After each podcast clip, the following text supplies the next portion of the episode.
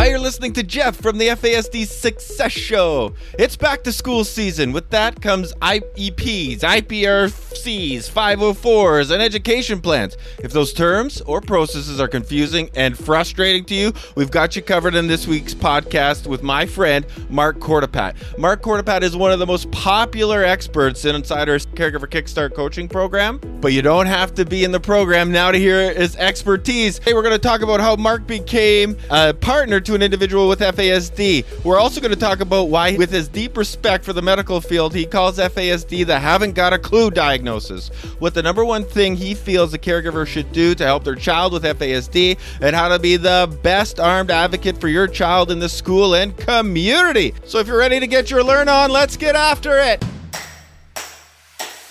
Welcome to the FASD Success Show, the only podcast where you can get real world information about fetal alcohol spectrum disorder. This show will help you create calm in the chaos, have hope for the future, and more importantly, save your sanity so you don't lose your flippin' mind.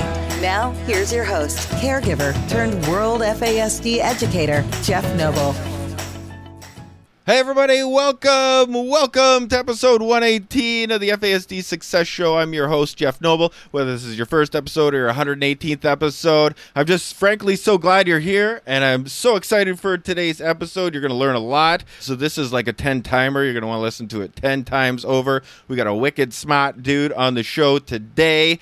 And hey, if you like what we're doing on the show and you're brand new or you've been here for a while and you haven't subscribed yet, may I please cordially invite you to do so. We're with most podcast providers and it helps us because it lets people know that the show is relevant. It helps you because as soon as a new show drops, bang, it goes right to your device that you listen to podcasts to because man, this is the FASD success show. This is all about creating FASD success with everybody. Individuals on the spectrum, those caring for individuals on the spectrum, those involved with individuals on the spectrum, everybody because when an individual on the spectrum does good, we all do good society does good and they're worth it and they absolutely deserve our love and respect and attention and accommodations but the trouble is it is a very layered disability. It's a very misunderstood disability. You know, our kids look normal, talk normal, but then there are issues not only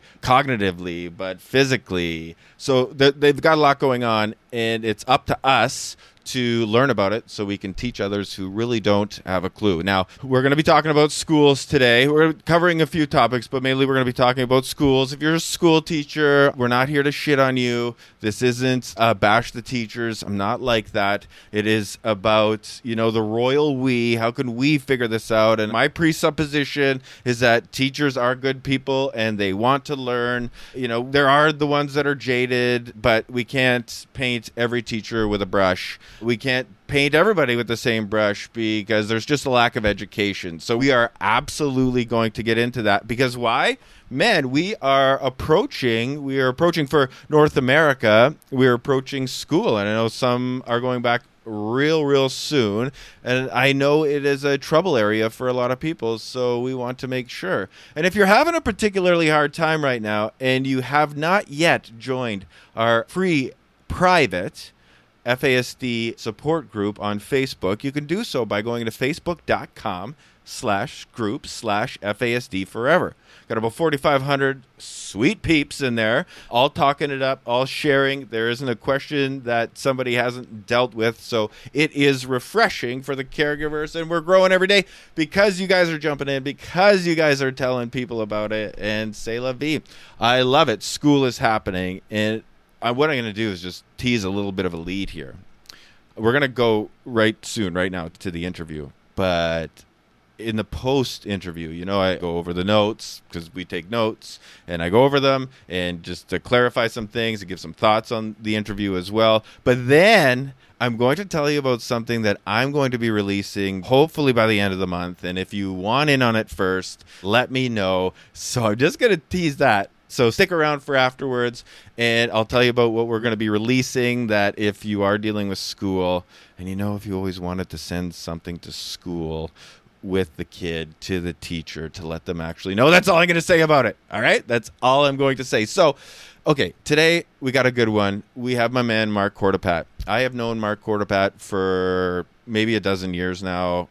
He is an awesome, awesome man. He cares. And he didn't start out as someone who was involved with FASD like most of us, but we are so glad that he is on our team because he knows how to dance in a boardroom. He knows how to talk to people with titles, and you know, because that could be intimidating when we're talking to some professionals and they're using words. But man, this guy has the experience, and he also has someone in his life on the spectrum. His partner is, so we're going to talk about that as well. So I can sit here and tell you his bio and how awesome Mark is, but we're going to actually talk about him. So just Mark Courtepatte him and his partner run the Hamilton FASD support group.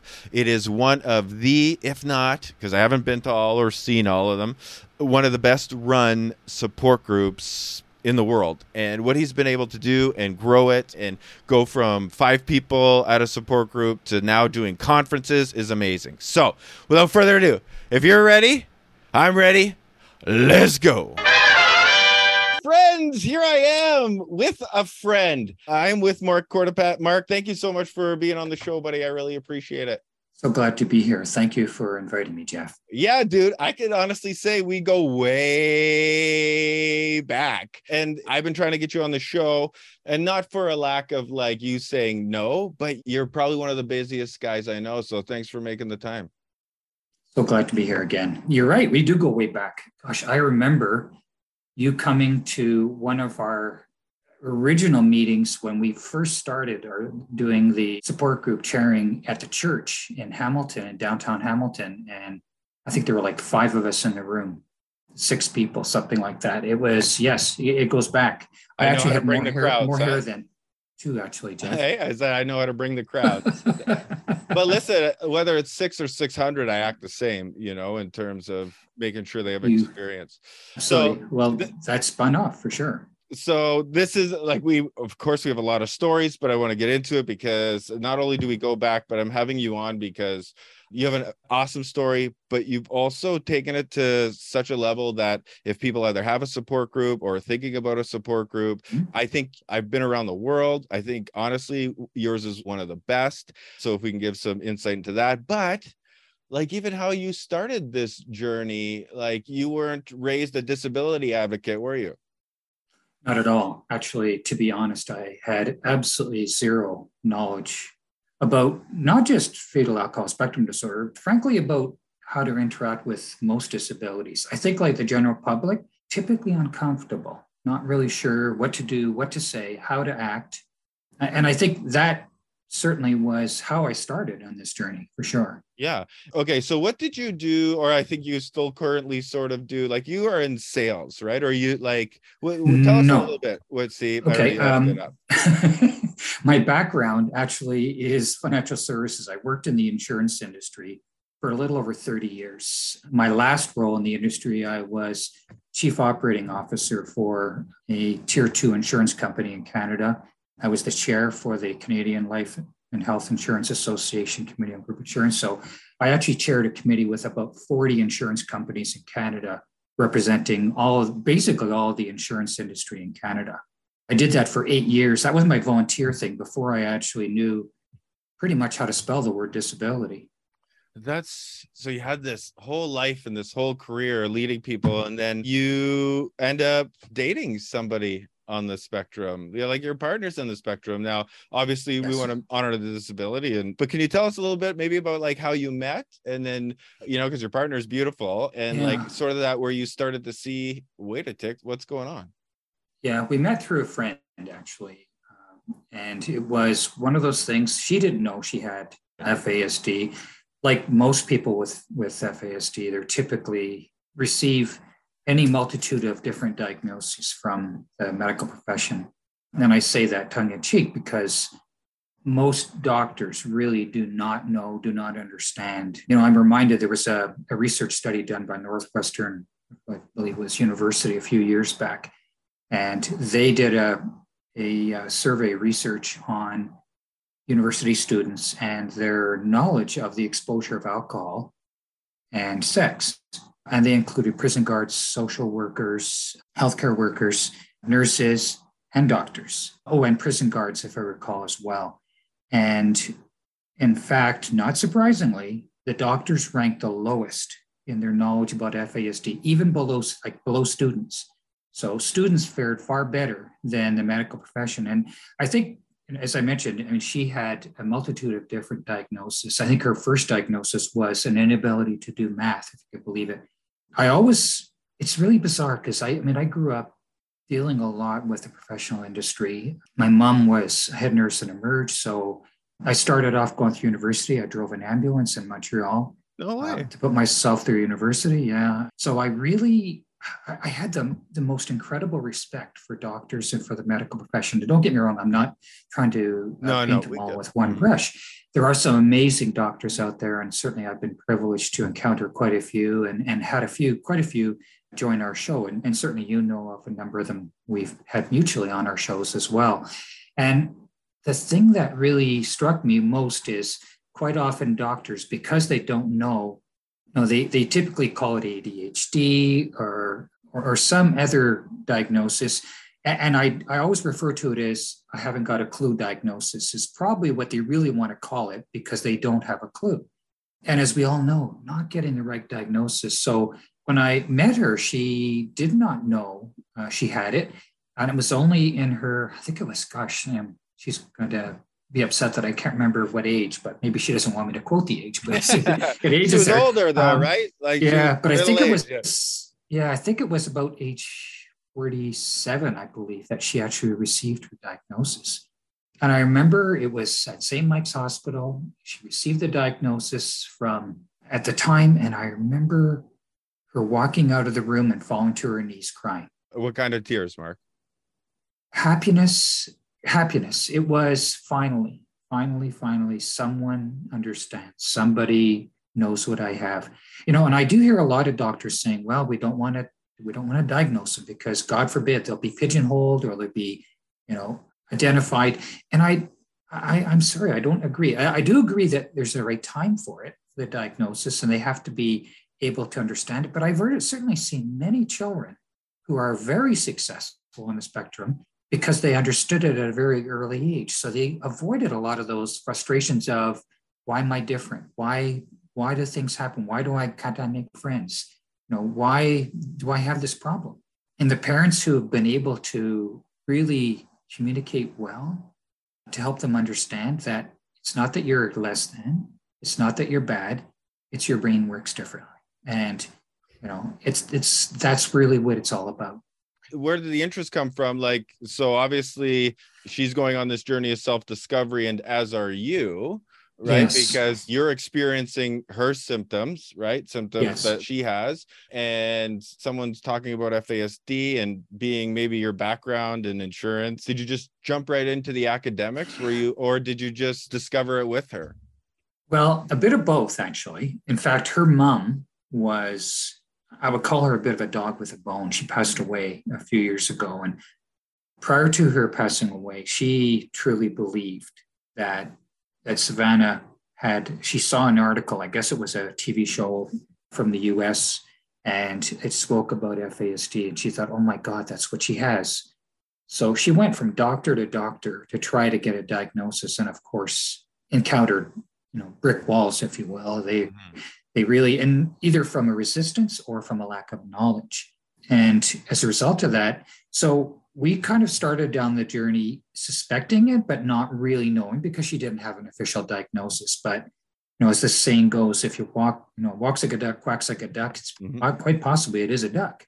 And she really uh, she's very smart very high functioning incredible wit yeah, agreed. You, I wouldn't. You could never tell if you ever just saw her. She's gorgeous. She's friendly. She's, you know, she seems when you see her outgoing, very engaging. Uh, doesn't Extremely. look at all like she would be in her late forties. But that's the. You're, you're a little off on that, by the way. Oh, eh, what's that?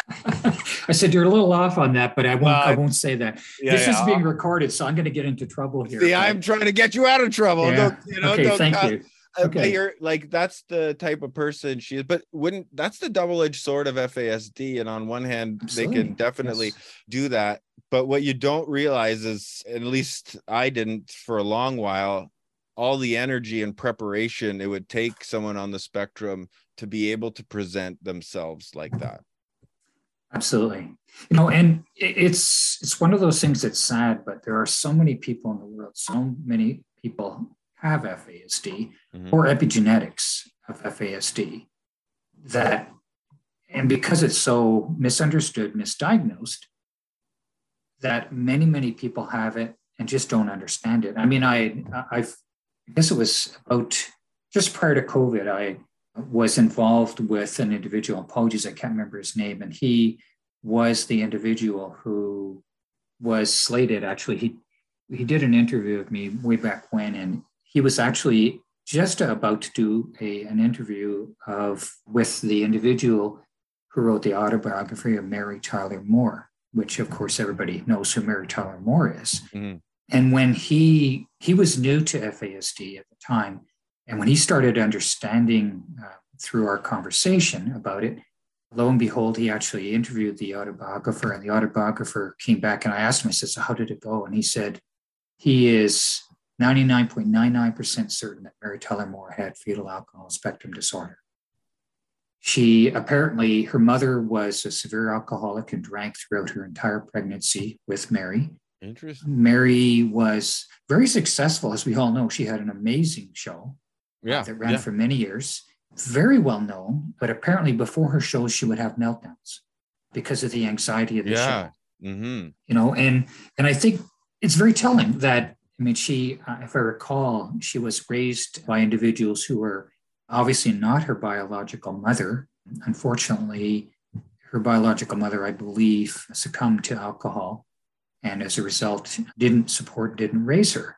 But Mary ended up being very successful in life, as many are, with the right supports, you know, and the right understanding. And I was I had a conversation with an individual recently who was with the Canadian Press Association, and he had a son who was recently diagnosed with FASD. And his question to me is, "What is the number one thing I should do?" And I to help my son. And I said, the number one thing you could do is learn, study it, learn how to understand and support your child. Don't focus on trying to change him. Focus on what you need to do to help him. And I think that's something that is not natural in parenting.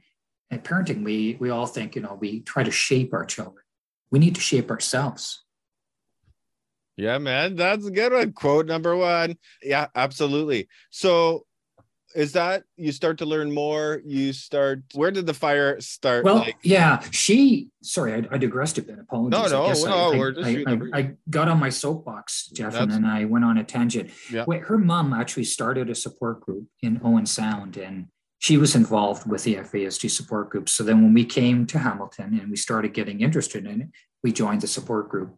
And Rick and Mark, Martha Bradford mm-hmm. were the uh, chairs for the group at the time. And they left to Africa to be missionaries. Yep. And they basically said, well, we're going to have to fold the group. And Savanna and I both said, oh my gosh, we can't do that. There are so many people that need help. There's so many people that don't understand it.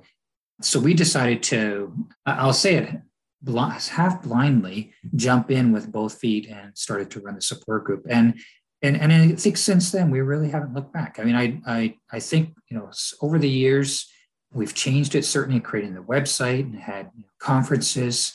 Yeah, no, no, you don't gloss over this stuff. This is important. Like you went from it was like five or six regular members to hosting major conferences you know i, I know we, i we saw I, I, spoke yeah. there i saw it with my own eyes yep. for several years and then also getting some funding and also uh, yes. uh, and teaming up with other organizations right absolutely uh, absolutely yeah like so don't like that's huge that's huge so i guess mark you don't half-ass things you know and, and you're like yeah. well if i'm doing it i'm gonna do it is that what was up well it i, I think it kind of it, it was a bit of that and and Savanna was interested in it. And when she when she got interested, I really thought, you know, I've got to do this as well. I mean, I really felt she was my best friend. I mean, she really, really is someone who I care very much about. And yeah. and truly, you know, we like to think of someone that's close to us also is our best friend, someone that we really care about, someone that we want the best for. So I I got involved with it and and I will say, oh my gosh. I mean, I think even Jeff, I recall us calling you for help at the beginning because yeah. we were so lost. Yeah. And I remember we didn't know what to do and we called you and we, we tried to you know get your guidance and your your advice.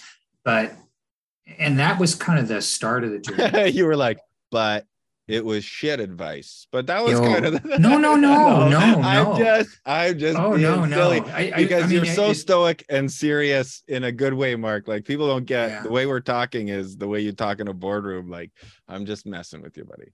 Yeah, I mean, we we really, I felt like the, you know, like the the deer in the headlights kind of feeling yeah, at the man. time. I yeah, think. I, really like all parents and caregivers, right? At the beginning, side, it's shock from my side, Mark, and not to, I'm not like, don't have to disclose the conversation, but just from my side, I could literally watch your brain try and wrap your, the rationale about it. And you kept asking clarifying questions but I could also see it was going against everything that maybe what we thought we knew about parenting and what we thought about the people and good and mm-hmm. evil and that's why partly why you're successful is because you were asked look at at the time what is this eight years ago 10 years like actually a bit over 10 years ago. So i would say years ago probably about I, 11 10 11 about 11 years ago. So here you are asking at the time like was barely in my 30s right? And so but there's a humbleness to that and you're right deer in the headlights asking everybody. And For so sure. did you find that once you gained that a little bit more understanding Savanna started to make sense a little bit more and then the relationship you know got even better? And did you have yeah. a man people need to know about this? Yes and yes. I, I think the more i learned the more i realized that i didn't know very much. And it's because I had to throw away everything I learned about relationships, about how to help someone, how to be supportive, not understanding it. You know, we we always say, and I think there's an article on our website, throw everything you ever learned about parenting in the garbage because traditional parenting is the worst thing you could do. And that's kind of what I conveyed to the individual from the Canadian Press Association. I said, you know, everything you've ever learned about parenting, please don't use it please learn how to support your child. So we started on the journey, and as you mentioned, in collaboration. I mean, I the one thing I've learned as well over the years is I made massive mistakes along the way with misunderstanding, not doing the right thing. And she has has really been my probably my biggest coach in what to do, how to do it. And I think as as you well know, the, the experts out there are the parents and caregivers. They really are because they live it and breathe it every day. And if they can learn the right ways to do it, it's the ones, and you could see the children who are really successful. And you know, those uh, when I, I certainly I ask the parents like, how did you support this child? How did you, you know, where did you learn about FASD? And to me, those are the heroes. Those are the people that really has grasped grasped the knowledge, have taken the bull by the horns and really said, hey, my role is to help this person, help this person achieve their, their best. And, you know, I, I know that a lot of parents, I mean, we've had so many new members come on and, and you could see the, the, the sadness at the beginning, shock, uh, crying, disappointment, fears. But it's like anything. When we understand something, when we know how to support it, when we see their successes, it's amazing. It's absolutely amazing. So I really felt, and I know it sounds a little corny, but I really feel that every single one of us in this world was put here for a reason. And it wasn't for me to be an executive at an insurance company, truthfully. I think maybe that was just some skills you needed to develop in order to really help our cause because I think what you are really good at and what you know we need more of and I wish I was as good like at it as you were but you go into a boardroom you talk to people that other people would be intimidated by and the thing is I've seen you and your demeanor you just talk at the same pace but then your words sometimes hit like jackhammers, but you're not being vindictive. Like is that a fair assessment? Your life learning about the insurance industry, running these Oh. big boards, and then Oh, being comfortable in that position where you know people don't understand and, and you have to flip them. Absolutely. I, I and again, I, I think everything happens for a reason. And the journey of our life is, is you're right, is everything helps us a step along the way. And I mean, I mean, absolutely. I was used to dealing with boardrooms and dealing with boards of directors and senior executives. And and at the time, I didn't realize that that was going to prepare me for many of the things that I've been exposed to in the FASD world. You know, I've had direct community conversations and meetings with the Minister of Children and Community Services. I've dealt with, you know, with many members of provincial parliament, and I'm comfortable. Uh, as I said, I, I I think more than anything, knowledge is power, and you don't have to wield a big stick when you have the power. Talking softly, working collaboratively, making them, uh, helping them understand what they're doing may not be right. I mean, I I remember, you know, I guess it was a couple. I guess it was just just at the cusp of COVID, just before COVID hit. I had a meeting with who Minister Todd Smith, and he was Minister of MCCSS at the time. And in the meeting with him, I mean, we tried to certainly make him very much aware of FASD as he was quite oblivious to it.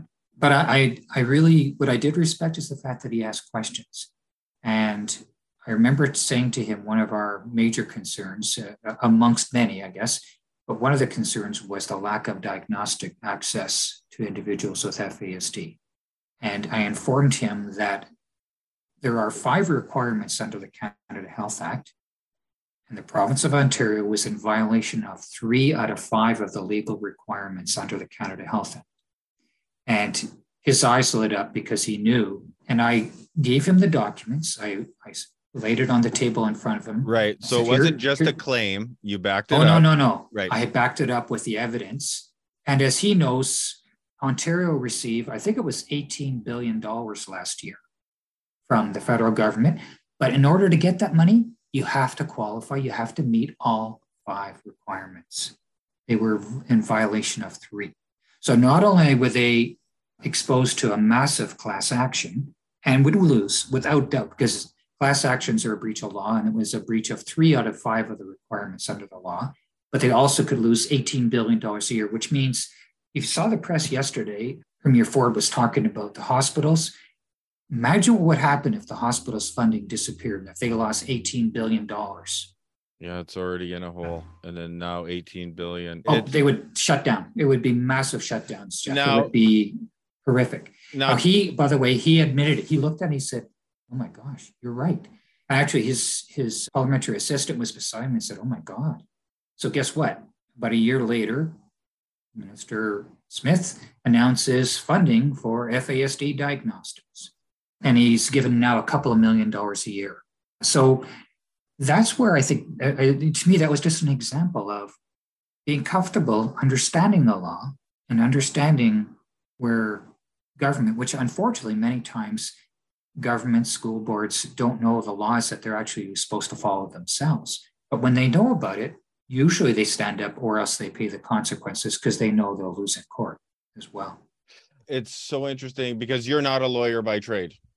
I'm not, but I've I've I've had a lot of dealings with the legal system. Actually, And but Um, that's my I- point. That's my point is that you could still talk about the law and not be a lawyer because my goal is to empower the people Mm-hmm. listening to this that you know well listen to mark man no wonder doing all this doing all this no wonder he's able to represent like that but average everyday parents and caregivers could also do the same because what i want to do is Oh. just uh, transition Yeah. to one of my favorite topics that you talk about about schools and. IEPs. I I'll never forget, Mark, the first time I had you on with the coaching course to talk to the participants, and your opening statement was 99% of IEPs aren't worth the paper they're written on. correct. And everybody just stopped. And then you proceeded to, for 90 minutes, lay out the evidence as to why. Now, we mm. don't have 90 minutes, but I would love to give some insight. Now, remember, the audience is worldwide, just like when you talk to our group, and school is approaching. So, what do you mean by that? And as much as goodness as you can give us about arming parents, for having successful meetings or IPRC placement meetings? Well, it, it's a, your your question is very timely because the school year will be starting in, I guess, in a little over a month yep. away, and now is the time when schools are preparing IEPs uh, for students, IPRCs, but and they may use different nomenclature depending on yes, the jurisdiction so, of the world. IEP, I think most people know, you know, is the independent education plan. That's what the acronym Indiv- individual education. Okay. And then IPRC is a placement plan, right? So yes. uh, if you could just define those two, I think the rest people get. Exactly. And the IPRC is really defined. It's to, it's to determine, number one, whether a child has had, requires accommodation, whether or not they fall within one of the categories. And based on that, it determines what level of supports they need. I remember there was one parent who lived in Niagara and she had been trying to get her daughter in for an IPRC. She was in grade seven or eight, I believe, at the time. And she, every single year, she'd been trying to get her daughter for an IPRC. Every year, she was turned down. And I said, The law requires in Ontario that you put it in writing. And I said, by the way, they have, I think it was 14 days by law to reply, respond to you. She wrote a letter. She received a response. Her daughter had an IPRC for the first time in her life. And she was absolutely shocked. So that's, to me, it's just a simple example of take the time, look at the documents, look at the Education Act in your jurisdiction, look at supporting individuals with disabilities, look up accommodation, the word accommodation, and there, some of the keywords and i said google could be your friend in that regard. And i really you know when i prepared for a lot of your sessions jeff i would google australia united kingdom. Yep. and what i found is that almost virtually every single one of them almost identical and and it's not surprising i guess because for the, for the civilized world everybody wants to be seen as supporting a child with a disability. You don't want to be the only place in the world that is uh, is not being supportive of a child with a disability. So generally speaking, they pretty much carbon copy and they copy each other. So a lot of the same methodologies, a lot of the same laws and the duty to accommodate are prevalent across the world. IEPs are, I mentioned you when you commented about that, not being worth the paper. One of the things I found that typically they're not you know as i mentioned they're individual education plan i find that most of them are not individual in fact if parents were to actually collaborate amongst themselves they probably find that in most cases the iep for each of their children other than the name at the beginning being different usually 95% or 100% is a clone. It's the same words. So there's no individualization in in many of them. And even if they are individual, typically what happens is most schools don't understand what is required to support a child with FASD. And I'm saying most, not all. I don't want to say right, yep. all, because there are some there are some amazing teachers out there. And there's some I hear amazing that. schools. Yep, I hear that in our group. We have great teachers, but then I also hear the opposite. So just as FASD yeah. is a spectrum, I would believe so. You know, or the education system. For sure, for sure. And typically what I find is that most IEPs do not include accommodations. They do not include the appropriate supports, or they're so generically worded. Uh, the way I look at it is you and I, Jeff, both understand FASD, but if we were to take an IEP for a child, and because they're all different, every one of them is individual. And if we looked at an IEP and we walked in a classroom, we are going to be teacher for the day. My, my two words are good luck because the IEPs would not teach us what are the early signs of anxiety? How, what, are, what is the best accommodation for this child when they're overwhelmed? How should I be teaching this child to prevent them from being overwhelmed? What is the order of the classes that they should be taught? When do they need a break? Like there's so many things that are unbelievably critical to helping a child succeed in school. But hence my comment when I look at IEPs, the vast majority of them are missing the information. Uh, what I know that's also a big topic, but what sort of information, in your opinion, do you find that's missing? Well, there's uh, certainly, as I mentioned, accommodations, and, and, accommodations are required by law. So it's not a nice to have thing, it's a must have. And the duty to accommodate is a legal requirement virtually across the entire world. And it's important that the accommodations are appropriate. And that's where parents and caregivers, because they should be collaborating with the teacher to, because they know how to best accommodate this child together. And if they can incorporate that into an IEP, then this child will be at their they'll have the best ability to be able to learn, to be able to succeed, succeed in class. I mean, I've been called in, Jeff, in situations where children were not accommodated and the child threw the desk through the second floor window and the police were called. And then I was called in to help. You know, when I looked at, at their IP of this child, I thought, well, no wonder. I'm sorry, but I hate to say it, guys, but you caused it, not the child. So they really, really need to take ownership. They're really, really, the IEPs are so critical. IEPs are legal documents when they're supported with an exceptionality designation by the IPRC. And by that, it means that if they don't comply, if they don't do what's required in the IEP, there are legal ramifications. Hopefully, a parent caregiver never gets to that state. But the, as I said, the duty to accommodate. But if the wording in the accommodation is so loosey goosey, well, then there is no obligation to accommodate if it's so poorly written. And the other thing that I find is they lack what I refer to as SMART goals. Okay. Uh, specific, measurable, attainable, realistic, and time bound. And when I look at SMART goals, and, and again, we have the info on our website, but SMART goals, by the way, I use them in business. You know, I, I mentioned about my career in the industry. When I had staff that reported to me, I had to have SMART goals. I couldn't say things like to an employee, you need to work harder. Like, what does that mean?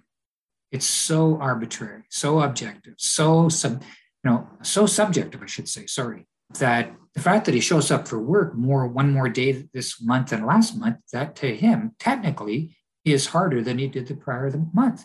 He's worked harder. So it's really important that we are very specific. What exactly is the goal? You know, and I've seen things like in IEPs, they will learn to control their behaviors. And I thought, oh my God.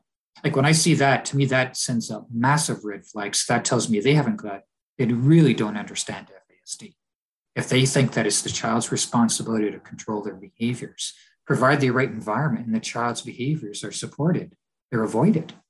You know, it, it's it really is a chicken and egg. So measurable, it has to be defined exactly like, you know, what will they achieve? How will we measure it? So that, you know, is it if it is something that is understanding, you know, basic single digit math, they'll be able to learn how to you know, to add single digit numbers with 70% accuracy or 80% accuracy. They have to be realistic. And realistic meaning they have to be appropriate for the child. Like uh, developmentally appropriate. Absolutely, absolutely. You know, my, the example I use when I, have done the, when I've done the, the courses uh, for parents, caregivers, and in your group as well is, you know, take a brilliant child, a child who is absolutely brilliant in grade six, and put him into third year med school and find out what would happen to that child.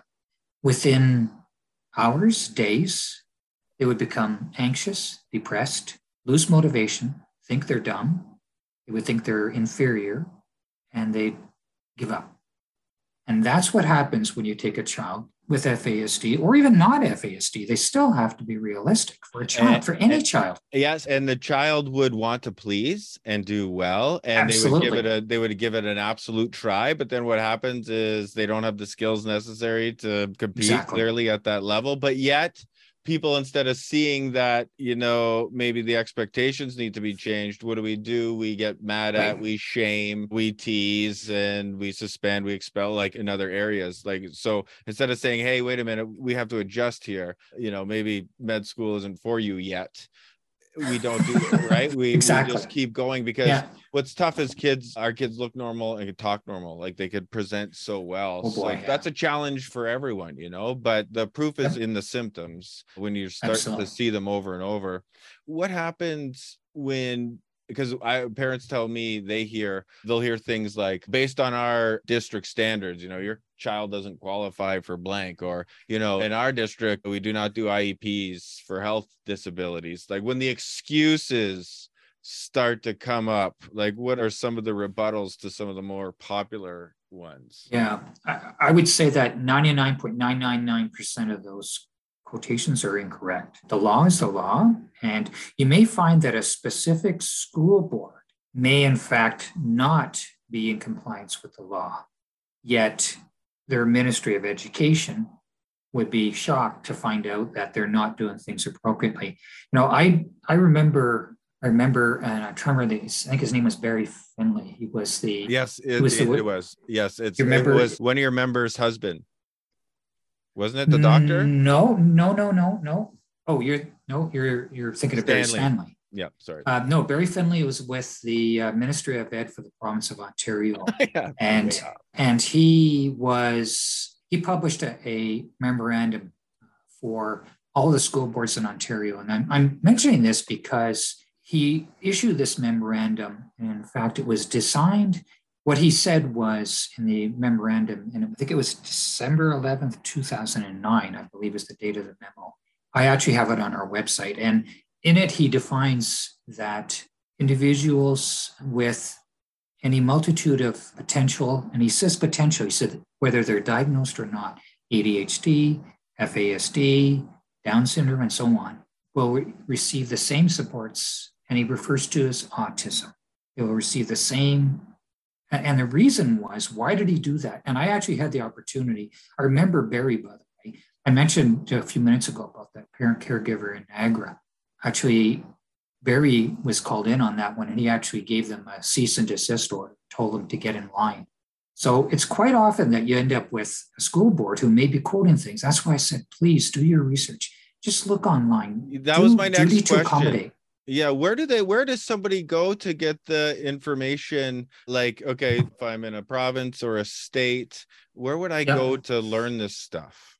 Yeah, and so if let's say the state is New York, I would look up the education duty to accommodate New York. Just do any, any variation of that wording will come up with what the what the rules, what the laws are with relation to New York or anything, not Australia, United Kingdom. It just dot dot dot. It's whatever your jurisdiction is, and, and you'd be amazed at what you'll find there is, you know, thorough, an amazing amount of information that will tell you what are the laws, what are the duties to accommodate? And when you're armed with that, print it out, bring it with you. I remember, by the way, I remember a parent caregiver actually having a difficulty with an IEP and getting supports and services. They actually printed out the Ministry of Education's disability support manual and printed it out and put it on the desk in front of them just at the start of the IEP IPRC meeting. It was the IEP, I beg your. And I remember she came back to me and she said, when they saw the manual, she said, before I put it down, I was getting some resistance. I put it down and the whole demeanor changed.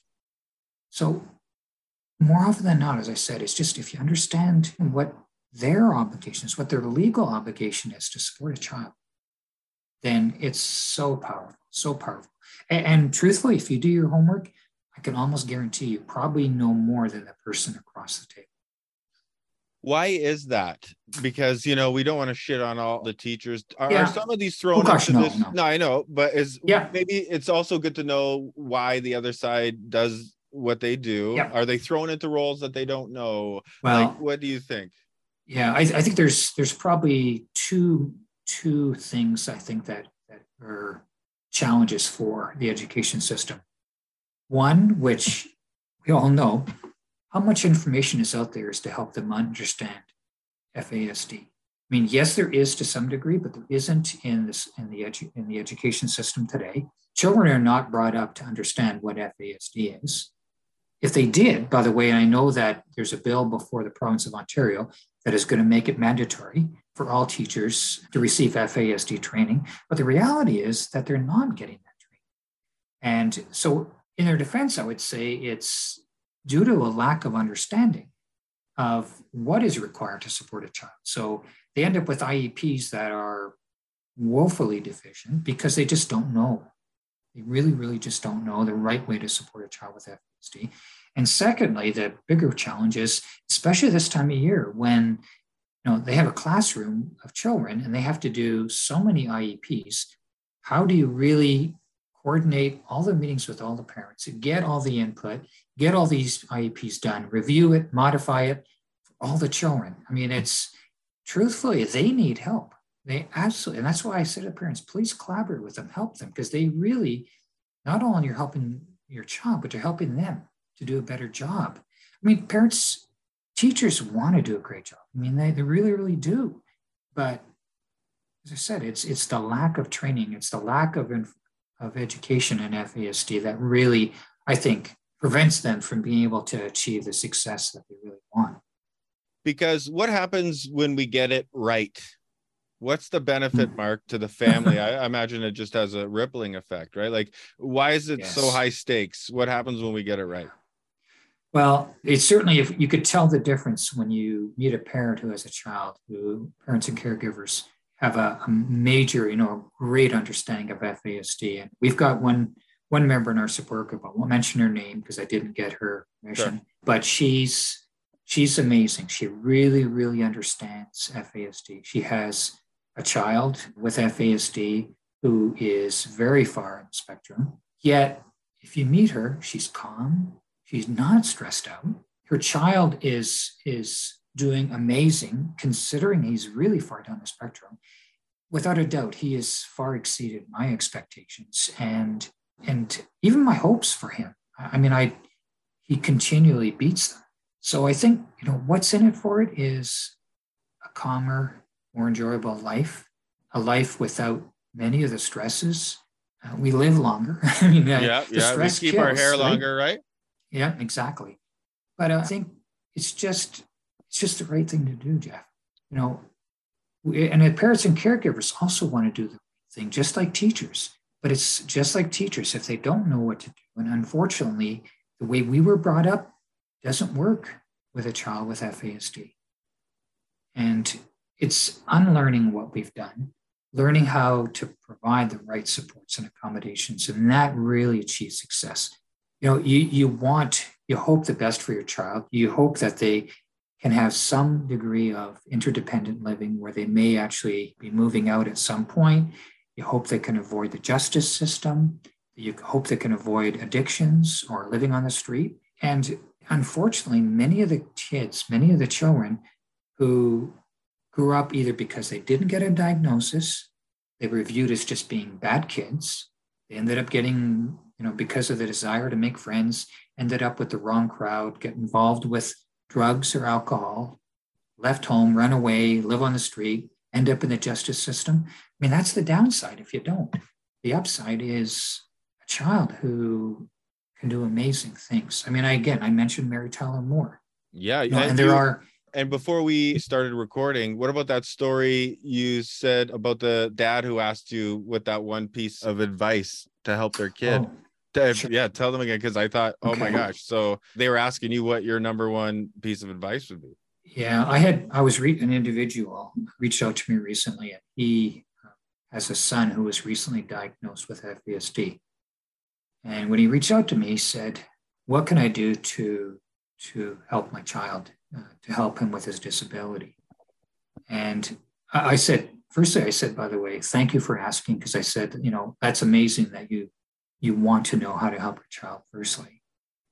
And secondly, I said that the number one thing you can do to provide the best help for your child is to learn as much as you can about FASD, how to support FASD, how to accommodate FASD. And I said that will provide your son best possible success in his life. Because I think many, many times we look at it in our school system. You know, they try to teach you how to be independent. They try to fit you to, to conform to a mold, to certain behaviors, to certain things that you must learn. And I, I again, for a child with FASD, with the right supports, the right accommodations, and the right, you know, love, love them unconditionally. And when things are really bad, love them more. And I know it's hard. I know that is such a hard thing. It really, really is. I've I've been reading a book recently by an individual by the name of Terrence Real, and it's called Us, and it's it's dealing with relationships and and it's intended for couples, but it's it's actually intended for relationships with everybody, whether it's relationship right. with a child, with a partner, with your parents, with your siblings, and it really, we never have really learned how to develop a relationship properly. Frankly, Terrence actually talks about it and says that if you actually were brought up in a normal family where they understood and they had positive, supportive relationships and dealt with conflict in an appropriate manner, etc., you're a rarity in this world. And I think, you know, a parent caregiver of a child with FASD, your their, their relationship with their child is absolutely critical. You, know, you want to be seen as their protector, their ally, someone they can trust, someone that they can share things with. You know, give them a sense of safety. And I know it's not always easy. You know, I can attest to that as yeah, well. Yeah, you that, can. That's you. You come. You have a very good position because you live it, right?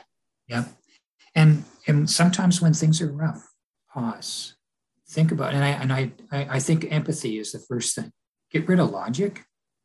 And the one thing Terrence Real says is, it doesn't matter who's right and who's wrong. His response to that is, who gives a damn? It really boils down to, how can I help this person? what can I do? And I, I think that's to me, when I started reading the book, I thought about a lot about FASD. I thought, gee, you know, there's so much in here that to me, relationships, Savanna used to talk about that a lot, that having a relationship with the, with your person with FASD is absolutely critical. That will guarantee their success. It's when you're distant, they don't feel safe, they don't feel that if they have a problem, they can come to you, good or bad and that you're going to help them no matter what. I think, as I said, I and I know, Jeff, the things I'm conveying are, I'm sure there'll be a lot of people listening to the podcast going, oh my God, yeah, but when my daughter, my son does such and such, like I just I, I can't deal with it. You get so triggered. Is, Would, yep. Wouldn't you? Would you like, you know, with your relationship with Savanna, like find yourself yeah. triggered? How did you oh, we we we I think we do as humans. I think our natural tendency is to be defensive, to, to be defensive, to prove who's right. Like, how did you get over that? Or through it uh, most days? Because I'm sure you know um, nobody's perfect. Sometimes you just swallow your pride. You, and as I said, I, I don't think in my past, you know, at the beginning, gosh, I was absolutely terrible at it, and I still do from time to time. Don't do a great job. Yeah, me too. And that's why actually I started reading this book because I thought, wow, and it's it's teaching me a lot about relationship and and by the way, she used it recently in an interaction with her, one of her family members recently, and it was had an amazing result because it was using an approach that was not natural, and the response was very positive. I can't describe the details because then it would be sure breaching breaching her confidentiality, yep. but it, it really it really really really you know as human beings we all we have all learned how to interact how to relate to people relating to someone with FASD is very different, but it should be natural. It should be what we should be doing to all humans, whether it's a neighbor, a friend, a child. And having these skills is so important in dealing with someone with FASD. You know, when a child is having a meltdown, angry and everything, you know, one of the biggest mistakes a parent can say is like, why are you acting this way? What's wrong? Mm-hmm. Settle down, calm down. Those words, uh, you know, if if we've had our worst day and somebody tells us that, we kind of lose it. So because we want them to be empathetic, we want them to understand what we're saying, and so do they. I, you know, fight or fight. I mean, it's it's really it's fear. Ninety nine percent of behaviors are fear based, and when they are fear based, how we respond is not through interrogation and logic. It's understanding, compassion, empathy. And as I said, those are sadly things we need to learn because I think even though we think we're good at it, true test is when things are bad. That's when it's easy to be empathetic when when you're not in the thick of the fire. Oh yes, that's why that's the mm. the benefit of coaching. That is, oh is, oh you know, that's why we do i do group coaching that is i could see the forest through the trees but if i was in their position and I was emotionally invested, it clouds your executive function, right? Because you are also so emotionally involved with it. I could honestly, dude, I could listen to you talk all day. You know what you could do in your next career is you could do voiceovers for audiobooks, Mark. Have you, have you ever thought about that? I was just like listening to you. I was like, oh yeah, this is awesome. Listen, Uh, we do a segment here on my show. It's called the Shameless Self Promotions. I look good. I mean, really good. Hey, everyone! Come and see how good I look! I know you run a group. Do the Yes. people need to be from Hamilton to be in the group? Like, can you give us some no. links? How can people be a part of what you've got going on, Mark? Yeah, uh, definitely go to our website. It's hamiltonfasdsupport.ca. And if you go to hamiltonfasdsupport.ca, we've got a lot of the stuff that I referenced in here about education, diagnostics. Yeah, there's webinars. research. Like, you just give it Yeah. all, and I think it's fantastic. Yeah, we've got a lot, number of webinars we're doing. And you mentioned at the beginning about starting support groups. And a lot of people don't have one in their area, but I can almost guarantee you that there are people who are dealing with FASD just like they may not have a diagnosis. And in fact, I would suggest, you know, by all means, try starting a group. Even if you know a little, that collectively you'll learn a lot. Our support groups are the power of a support group is the collective knowledge and the collective sharing. It's not me. It's not, you know, I really, to be honest, I sit back in, in most of our support groups, and our support group members are the ones who provide the coaching, the advice, because everyone has had a different experience and it's the collective input. So please, by all means, as I mentioned, uh, and when Jeff asked the question, learn as much as you can to help your child with FASD. Understand the le- legal obligations and requirements wherever you live, both with respect to duty to accommodate in, in particular. Educate yourself on how to help your child. And, and like I said, don't give up because it's worth it. They're worth it. Yeah, man. Uh, well, so well done. I know you always kick butt. That's why I have you talk every year. And I said, listen, man, you know, I'm going to keep asking you until you tell me no, just so you know. And there's a reason, Mark, you're great at it. Like you could, you love this. I could tell when somebody is passionate about it. You could have just honestly have learned for yourself and had a great life with Savanna, right? And sort of kept it in house, but you chose not to. You're not being paid for this stuff. You're going to meetings, you're evolving FASD. If we were a political party, man, I would make you the leader and I'd be the minister of awesome. I'd accept that role, no problem. Last question What's your favorite movie of all time? Favorite movie? Gee, Jeff. There, there's been a couple, I guess, lately. I, I mean, I always love the Indiana Jones movies, to be honest. Yeah. And I think it's the excitement. And by the way, Indiana, which George Lucas was the director. Yeah. And as you know, we have an FASD service dog, Sasha. Yeah. Who is an Alaskan Malamute. George Lucas had an Alaskan Malamute, uh, which I didn't know about at the time that I loved the movie. And his Alaskan Malamute's name was Indiana. And in the third movie, Sean Connery asks Indiana, why don't you use your name? And his response was, because I was named after the dog. So little did I know that the movie that I probably loved the most ended up being named after the service dog that we now have. You know, I just came to the realization I would never want to battle you in trivia. Like that is that is for Oh. sure, man. Uh, this was great, Mark. Thanks for doing this. So will you come back and do it again? Sure will. Yeah, you're the best. Absolutely. Thank you for everything you do for all the parents and caregivers out there, Jeff. I mean, over the years, as I said at the beginning, I've known you for more than a decade now, and you've always been there to help and you care. And for that, that's why I'm here today. Oh, well, I appreciate that, man. And uh I'll send that e transfer over as soon as we're done here. It's very nice things about it. Thanks for doing this, dude. I appreciate it. Alrighty. Okay. Thanks, Jeff. Take care. Oh my goodness, right? Right? Nicest man, knows his shit, cares about individuals on the spectrum, and he's just we're so thankful that he's on our team. And Mark, thank you so much for doing this. Going from five to six members to hosting large conferences, building partnerships. You know, when I asked him why he got involved with the group, he said because his partner, she's his best friend. I got involved because she is someone I care very much about, someone I want the best for.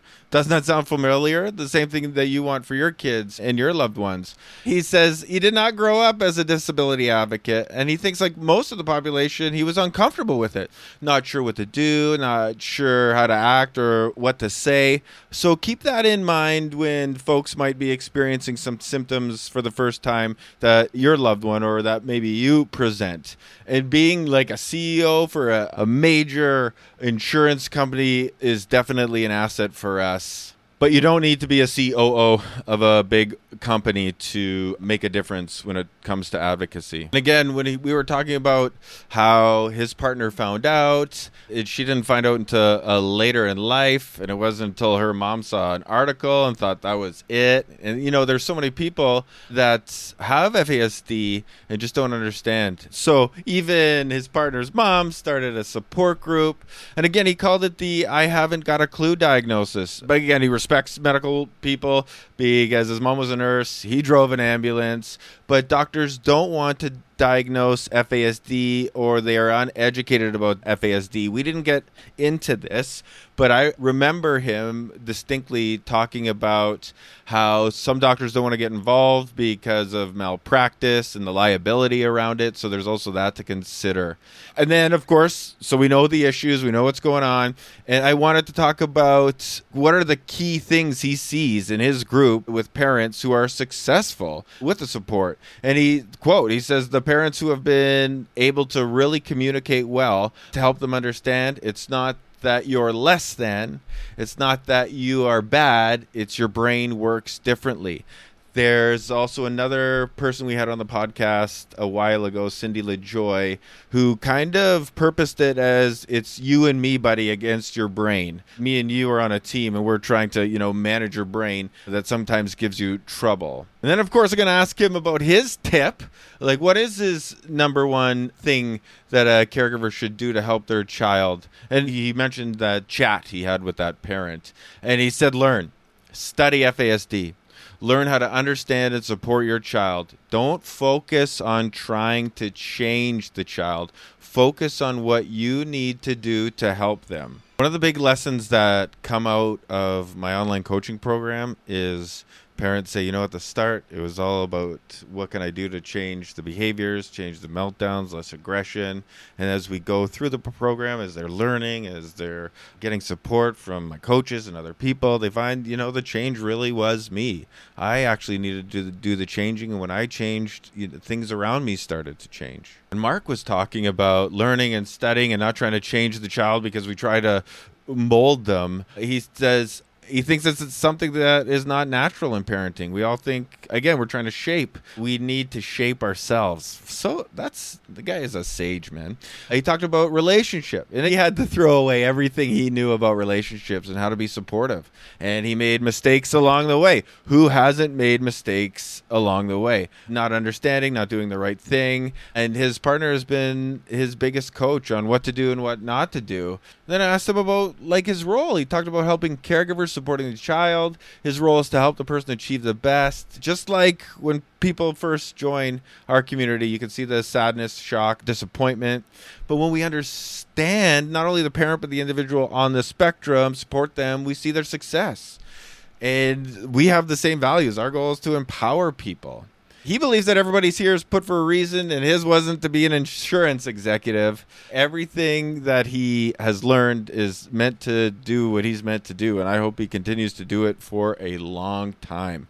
And then we talked about, last but not least, we moved into talking about the education system, which is one of the most popular topics, not only in my coaching program, but in general. And Mark says 99% of the IEPs are not worth the paper they're written on. And now is the time when the school schools are preparing for IEPs.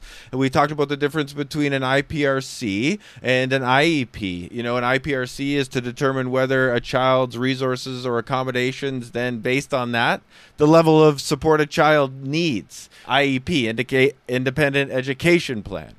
So just think IPRC placement, IEP plan.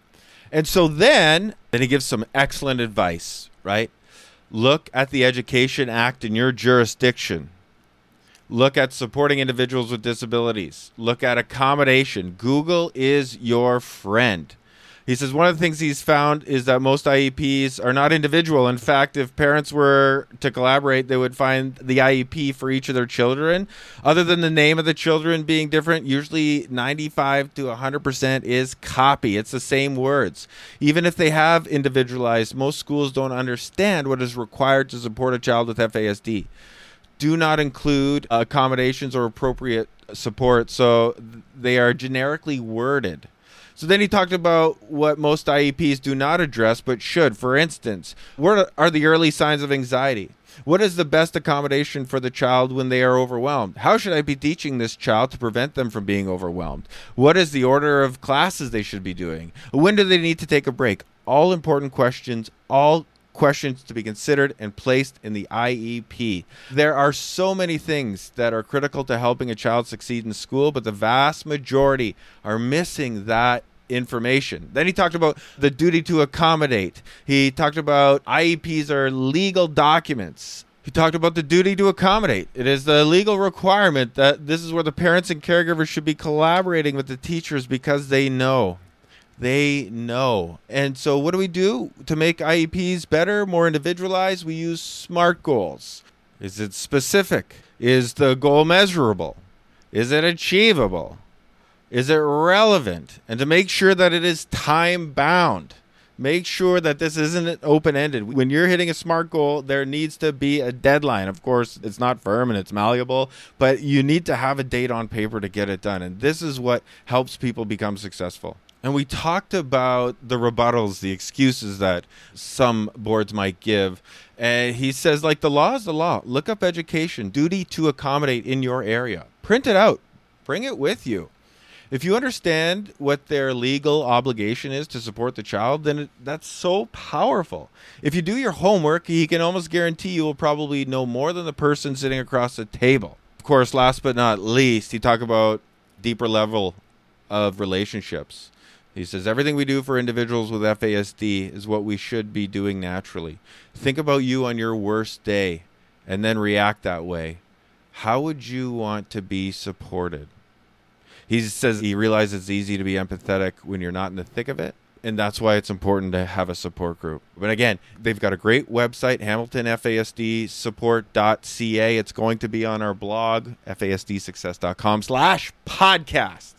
I know you're going to want to listen to this 10 times. He is amazing, and I can't say enough. But I will say this. So, we've been doing something in the laboratory at research and development here at FASD Success HQ. And so, I have seen, since we are coming upon the school year, and I have seen some great organizations do great things like a little back to school package.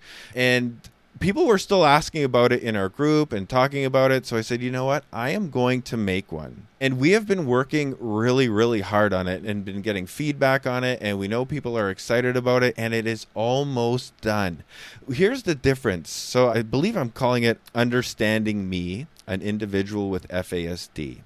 And so not only is it going to have things where you can put your kid's strengths and weaknesses, but it's also going to have information about FASD the way that I deliver information. So not only is it going to come in this sweet little PDF package, but what's going to separate us is I'm also creating a video to go along with it. So, because some people would prefer to watch a video, some people would prefer to read the document. We want to make sure that we could address both of those needs, those learning needs for the people in your life that need to see this, mainly the educators. So, it is almost done. We are hurrying. We're trying to get it done before the end of the month so people can have it when they go back to school. If you want like an early to be one of the first people before I put it out in terms of on Facebook and Instagram, just email me, jeff at fasdforever.com, and put school package. And I will make sure to put all of the emails that I get in a folder,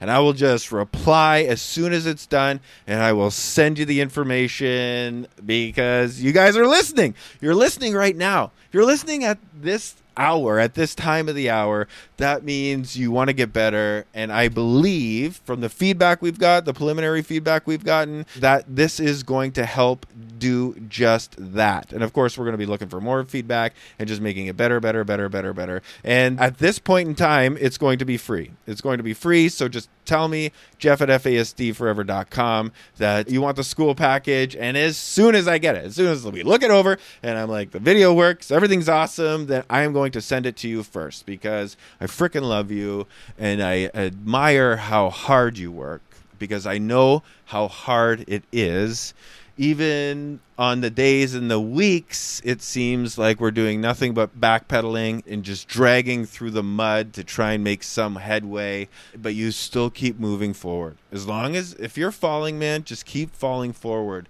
Let's get after this together. I just, I love you. I appreciate you listening to my show more than you know. And I love this symbiotic relationship and I want to help you. So let's just keep working together. Let's keep moving forward and just so we can make your life just more peace and have your kids be able to have a better shot at having amazing outcomes because they're really good kids and we both know that. So until next week, my friends, until next week, thank you so much for listening. I love your face and I'll see you then. All right. Bye.